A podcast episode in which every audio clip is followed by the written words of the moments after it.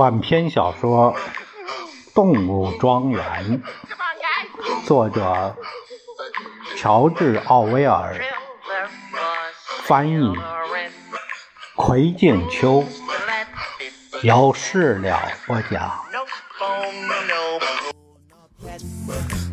I don't need no cigarette, ah, but two hours of pushing broom. I'd eight or twelve forbid mama may 朋友们，大家好。我今天要读的这部书是乔治·奥威尔的《动物庄园》。首先，呃，我们把作者了解一下。作者是乔治·奥威尔。这个他的原名是埃里克·阿瑟·布莱布莱尔，英国作家、新闻记者、社会评论家，著名的英语文体家。他在小说中创造的“老大哥”、“双重思想”、“新话”等词汇，都已经收入了权威的英语词典。甚至由他的名字延伸的一个形容词叫“奥威尔式”，不断出现在出现在报道国际新闻的记者笔下，足见他的作品在英语国家影响之深远。有评论家这样说：“多一个人看奥威尔，就多了一份。”自由的保障。翻译是译者叫葵静秋，他是文学硕士，参与编辑《阎连科文集》和《岁月河山》《近代中国自由职业者群体与社会变迁》等书。有多篇文章在《人民政协报》《学术家园》、还有《天津日报》《大众日报》《武汉晨报》等报刊发表，现供职于浙江万里学院编辑出版系。这部书它的名字叫《动物庄园》（Animal Farm）。作者在一九四五年在这本书出版时，第一次出版时，呃，他说，小说不属于人们所熟悉的蕴含教训的传统寓言，而是对现代政治神话的一种寓言式的解构。它是一部革命史，但它。误入歧途，而且每一次偏离都那么有理由。啊，这是这部书《动物庄园》的这小简介，其他的并没有那么多。关于这个小说，它前面的音乐是我用的，这个是我搜了一个叫。动物总动员，我想就用他们这种欢乐的气氛，呃，来衬托这个动物庄园。但是，我想他们，呃，他们的境遇，和最终的欢乐是不一样的。呃，他们的最后的结局也是相反的。那么，不妨也是一种讽刺吧。当初他们起事的时候，也是充满着理想主义的，所以我用这个作为背景音乐，也算是有这个用意吧。那我们现在就看它的第一章。第一章这个故事发生在。曼纳庄园里，曼纳庄园。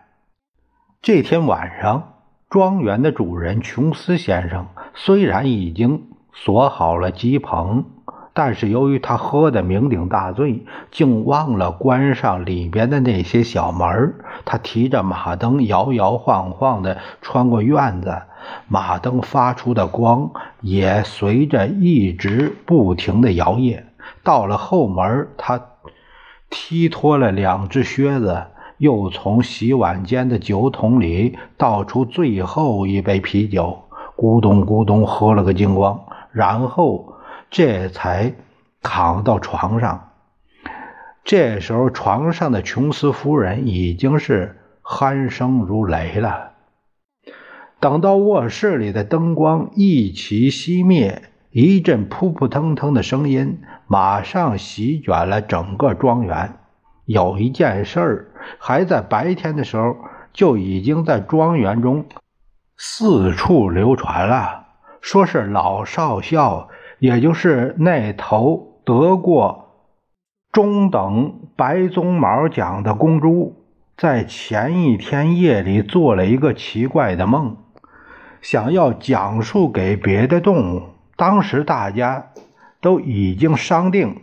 一旦琼斯先生完全不会再来打扰的时候，所有的动物就立即都到大谷仓内集合。老少校就是大家一直这么称呼他，尽管当年他参加博览会时用的是就叫威令登帅哥这个名，在庄园里一直是德高望重。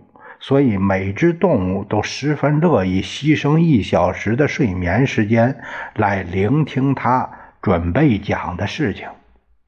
大谷仓一头有一个隆起的台子，少校已经安坐在那铺了干草的一个大垫子上，从房梁上悬挂而下的一盏马灯就在他头顶的上方。他已经度过了十二个春秋，近来有些发福，但他依然是一头相貌堂堂的猪。尽管事实上他的犬牙从来没有长出来过，这也并不妨碍他俨然一位慈祥睿智的老者模样。不到一会儿功夫，剩余的动物们已经开始陆续赶来，并按各自不同的习惯安坐了。最先进场的是三条狗，分别叫做蓝铃铛、杰西和钳子。紧随其后进来的几头猪立即把营寨驻扎在了台子前面的稻草上。一些母鸡就位在窗台上，几只鸽子扑棱棱地飞上了房梁，牛羊在猪的身后躺下，开始倒嚼起来。两匹拉两轮货车的马，一匹叫全师，另一匹叫苜蓿，并头呃齐进。他们就是进来时走得非常慢。巨大的毛茸茸的蹄子总是小心翼翼地落下每一步，生怕有小动物在草堆里边藏着似的。苜蓿是一匹粗壮、有母性十足的雌马，快到中年了。在生育四匹小马驹以后，它再也没有恢复过昔日的体型样貌。全尸是硕大无朋，差不多有六英尺高个头，强壮的顶得上两匹普通的马。不过，一道顺着鼻梁生出的白毛，使他多少显得有点傻里傻气的。实际上，他确实没有超群绝伦的智商，但他坚韧不拔的品格和干活时那个干劲儿。十足的表现，还是使得他赢得了普遍的尊敬。随两匹马之后到的是白山羊穆利尔，还有那头被称为本杰明的驴。本杰明是庄园里最年长的动物，脾气非常怪，很少讲话，不开口就算了，一开口。就会来一通不冷不热的怪论，比如他会说上帝给了他尾巴是用来驱赶苍蝇的，但是他却宁愿尾巴和苍蝇都不要。庄园里的动物中，只有他从来不苟言笑。假如被问到为什么会这样，他会说他看不出来有什么值得好笑的地方。不过，尽管没有公开承认，他对全师却还是心悦诚服的。他俩总是一块儿到果园远处的一个小牧场去消磨星期天，并肩吃草，可就是互不搭理。现在，咱们转回正题。全尸和木须两匹马刚刚趴下，只见一群失去了妈妈的小鸭子鱼贯而入，到了大谷仓。它们无力地叫着，左顾右盼，想找一处不至于被踩踏的地方。木须用他粗壮的有如一堵墙一样的前蹄，把小鸭子们围住，于是它们就偎依在这个围子里面。不一会儿。就进入梦乡了。临到最后时分，漂亮的白母马茉莉才进了场。这是个相当愚蠢的家伙，是给琼斯先生拉双轮轻便车的。他故作娇态，一摇一摆走了进来，嘴里还嚼着一块方糖。他找了一个靠前的位置站着。就开始抖动起了他那白色鬃毛，卖弄风情，试图吸引大家注意那些扎在鬃毛上的红丝带。最后一个到来的是一只猫，它和往常一样，四处张望着最热乎的地方，最后愣是从全尸和畜牧中间挤了进去。在少校发表演讲时，他自始至终就在那儿发出轻微的呼噜声，以表示自己心满意足。但少校讲的话根本一个字儿也没听进去。所有的动物都已经到场，除了摩西。摩西他是一只驯化了的乌鸦，正在庄主院后门背后的横木架上睡觉。少校看到大家都坐稳了，全神贯注地等待他发言。他清了清嗓子，开始讲话了：“ 同志们，你们已经听说了，我昨晚做了一个奇怪的梦。但是，我想待会儿再谈那个梦。我首先讲点别的事儿。”同志们，我恐怕没有多长时间能和你们待在待在一起了。在我去世，在我去世之前，我觉得把我已经获得的智慧传给你们是自己应尽的义务。在我漫长的一生中，当我独自躺在圈里的时候，曾有大量的时间去沉思。我认为我能够说，如同。而今，所有活着的动物一样，我参透了一个道理，那就是活在世上本该是什么样的。我想要对你们讲的，就是这个问题。那么，同志们，我们究竟是如何生活的呢？我们还是正视这个问题吧。我们这一生是凄惨的。艰辛的和短促的，一生下来，我们得到的食物不过仅仅够勉强维持生存。但是，只要我们有一口气在，我们便会被强迫着去干活，直到把最后一丝气力用完。一旦我们失去了使用价值，我们就会遭到难以置信的残忍杀戮。在英格兰，没有一个动物在满一岁之后享受过幸福或休闲。英格兰的动物是没有自由可言的，动物的一生是痛苦不堪、备受奴役的一生，这是一个显而易见的事实。然而，这完全是与生俱来的嘛。那些居住在这里的生灵，之所以不能过着体面的生活，难道是因为我们这穷山恶水的原因吗？不，同志们，一千个不！英格兰有着肥沃的土地、宜人的气候，它能够提供丰饶富足的食物，可以养活的生灵的数量大大超过如今在此生活的动物总数。单单就我们这个庄园而言，就完全可以养活十二匹马、二十头牛和数百只羊。而且我们目前简直无法想象我们会生活的那么舒适和体面。那么，我们为什么一直过着这种凄惨不堪的生活呢？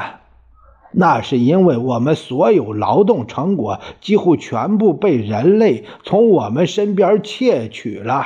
同志们，有一个答案能够指出我们的症结所在，我把它归结为一个字。人，人就是我们仅有的真正的敌人。只要打倒了人类导致饥饿和过度劳累的根本原因，就可以永远根除了。所有生灵中，只有人类是不会生产的，他们只会消耗。人不能产奶，不能下蛋。瘦弱的连犁也拉不动，跑起来也是慢腾腾的，连个兔子都抓不住。然而，人却是所有动物的主人，他强迫他们去干活，只给他们少的不能再少的一点报偿，仅够他们维持生存而已。而他却把他们的动物所得的剩余的一切全部占为自己所有。是我们的劳动力在耕耘着这片土地，是我们的粪便给它施肥。可我们自己除了身上的一张皮之外，又捞到了什么呢？你们这些坐在我面前的奶牛，过去的一年中，你们产生了数以千计加仑的牛奶。这些本来可以哺育出很多健壮牛犊的奶。都到哪儿去了呢？这些奶的每一滴都被我们的仇敌喝掉了。还有你们这些母鸡，过去的一年里，你们一共下了多少蛋？这些蛋中间又有多少孵化成小鸡了呢？那些没有孵化的鸡蛋全部被卖到了市场。琼斯和他的伙计们。由此换来了大把的钞票。你呢，苜蓿？你生育的四匹马驹到哪去了？他们本来是你晚年的依靠和慰藉，然而，他们却都刚满一岁时都被卖掉了。从此以后，哪一只你都甭想再见到了。除了那份聊以糊口的饲料和一间马厩，以此作为你这四次分娩和一贯勤劳苦干的回报外，你还得到过什么呢？然而，即便是过着这样悲惨的生活，我们也不能被允许自然的走到生命的尽头。拿我自己来说，我没什么可抱怨的。因为我算是运气不错的了，我活了十二年了，已经有了四百多个孩子，这才是一个猪合乎自然的生活。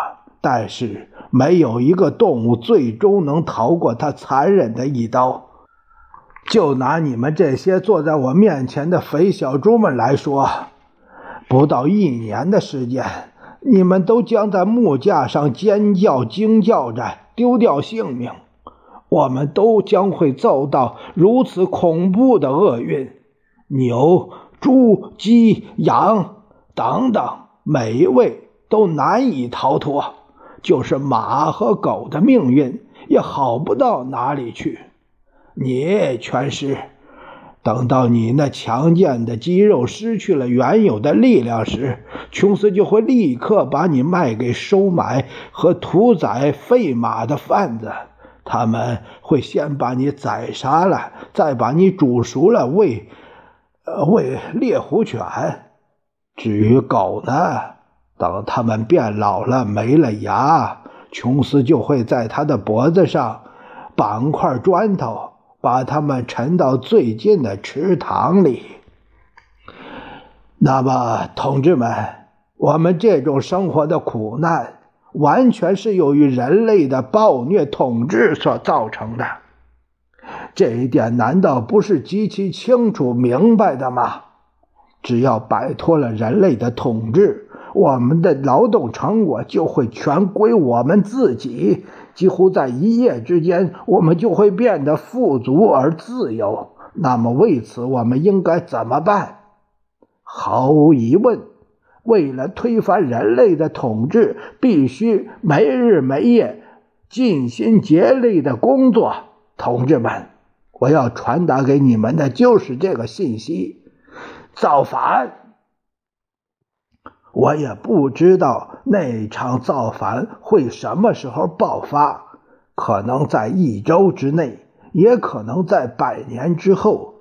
但是我坚信，就像看到我脚下的这些干稻草一样，确信无疑，正义总有一天必定要得到伸张。同志们，你们的余生已经日子不多，这个目标。一定要牢记在心。最为重要的是，必须把我说的启示传递给你们的后代，这样未来的一代一代动物就会为这一斗争前赴后继，直到赢取胜利。记住，同志们，你们的决心一定不能动摇。绝不能让任何虚伪动听的话语把你们引入歧途。要是他们宣扬什么人与动物有着共同的利益，人的兴盛就是动物的兴盛，那全是十足的谎言。千万不要被那话所蒙蔽。人只会为他自己的利益殚精竭虑，而绝不会考虑到任何其他的生灵。我们在斗争中必须团结一致，建立纯粹的同志友谊。所有的人都是我们的仇敌，所有的动物都是我们的同志。正在这时，动物中间产生了一阵巨大的骚动。刚才在少校讲话时，有四只个头如斗的老鼠从洞里钻了出来。后腿着地，蹲坐在那儿听他演讲。几条狗突然瞧见了他们，幸亏他们一个箭步窜回洞内，性命才得以保住。少校举起前蹄儿，示意大家安静。同志们，这里有一点必须要弄清楚：非家养的生灵，比如老鼠和兔子。究竟是我们的朋友呢，还是仇敌？让我们现在就来表决。我把这个议题提交给大会。老鼠算不算同志？动物们当即就进行了表决，同意把老鼠作为同志的占了绝大多数。投反对票的只有四个，就是三条狗和一只猫。事后发现，其实猫两边都投了票，包括反对票和赞成票。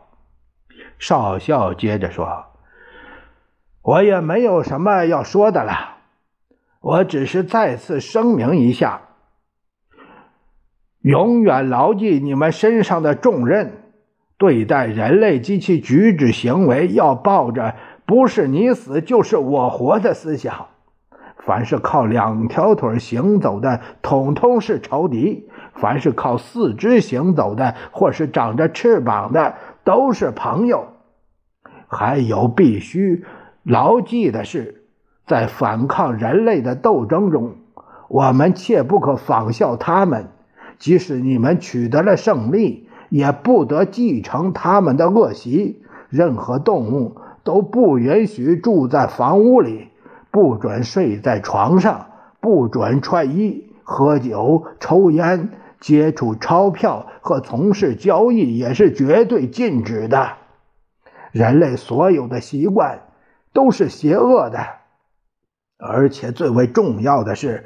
任何动物都不得残暴地对待自己的同类，不论是瘦弱无力的，还是强壮有力的；不论是聪明伶俐的，还是愚蠢无知的，我们都是兄弟。动物之间绝不能相互杀戮，一切动物都是平等的。同志们，现在我要把有关昨晚那个梦的事讲述给大家。那场梦的情景就是无法用语言来形容的。那是关于未来人类消亡之后的历史，那个世界将是怎样一个梦想？但它让我想起了我遗忘了很久的一些事情。很多年以前，我还是头小猪，我母亲和另外的几头母猪经常哼唱着一首老歌。一支至少连他们也只会哼个曲调和头三两句词的老歌。小时候我已经很熟悉那个曲调了，但它从我脑海中消失已经很长时间。没想到昨天晚上又在我梦中出现了。更为绝妙的是，那首歌的歌词也在梦中出现了。可以肯定的是。这就是很久很久以前的动物们所唱的歌词，后来失传了很多年。同志们，现在我就想把这首歌唱给你们听。我年纪大了，嗓音也早就沙哑，不过等我把你们教会了，你们能够唱得更为动听的。歌名叫。英格兰的牲畜，老少校清了一下嗓子，就开始唱了起来，和他所说的一模一样。他声音的确有些沙哑，但他唱的相当不错。那场歌曲慷慨激昂，旋律有介于克莱门廷和拉库库拉恰之间。歌词是这样的：英格兰的牲畜，爱尔兰的牲畜，普天之下的牲畜，都来听我唱一场未来黄金时代的可喜佳音。这一天早晚要来到，残暴的人类终将被消灭，英格兰的肥沃大地将由我们纵情驰骋。穿透我们鼻中的铁环必将消失，压在我们背上的碗具也将撤离，嚼子和马刺会永远锈蚀，无情的鞭子再也不能噼啪作响。做梦也难以想到的富裕生活，小麦和大麦，甘草和燕麦，苜蓿、大豆，还有甜菜，到那一天全都归我所有。到我们获得自由的那一天，英格兰大地光明灿烂，水会更清澈，风也吹得让你心醉。为了那一天，我们必须拼命苦干，即使壮志未酬，身先死。牛和马，鸡和鹅，为自由得多流汗。英格兰的牲畜，爱尔兰的牲畜，普天之下的牲畜，都来听我唱一唱未来黄金时代的可喜佳音。这首歌如此一唱，动物们就陷入了狂热的亢奋状态。还没有来得及等少校唱完，他们就自己唱开了。甚至最愚笨的动物也已经学会了曲调和少数几句歌词儿。至于猪和狗，像他们那样聪明一些的，几分钟内就把整首歌全部装进了大脑。于是，他们经过几次初步的尝试之后，英格兰的牲畜就突然间响彻了整个庄园，而且是以惊人一致的大合唱爆发出来。母牛哞哞的低叫，狗汪汪的长吠，羊的咩咩声，马的嘶鸣声，以及鸭子的嘎嘎声，也是恰到好处。这首歌把动物们的情绪给调动的无比兴奋，以至于一连足足唱了五遍。若不是中途被打断的话，他们极有可能彻夜唱下去。遗憾的是。吵闹声把琼斯先生弄醒了，他从床上跳了下来，想确定院子中是不是有狐狸溜了进来。他抄起来一直放在卧室墙角的那个猎枪，向黑暗处开了一枪，一颗六号子弹射进了大谷仓的墙里。于是这次集会匆匆忙忙解散了，动物们纷纷向着自己的窝棚仓皇逃窜。家禽跳上了他们的漆木架，家畜在干草堆中倒卧下来，整个庄园顷刻之间便鸦雀无声了。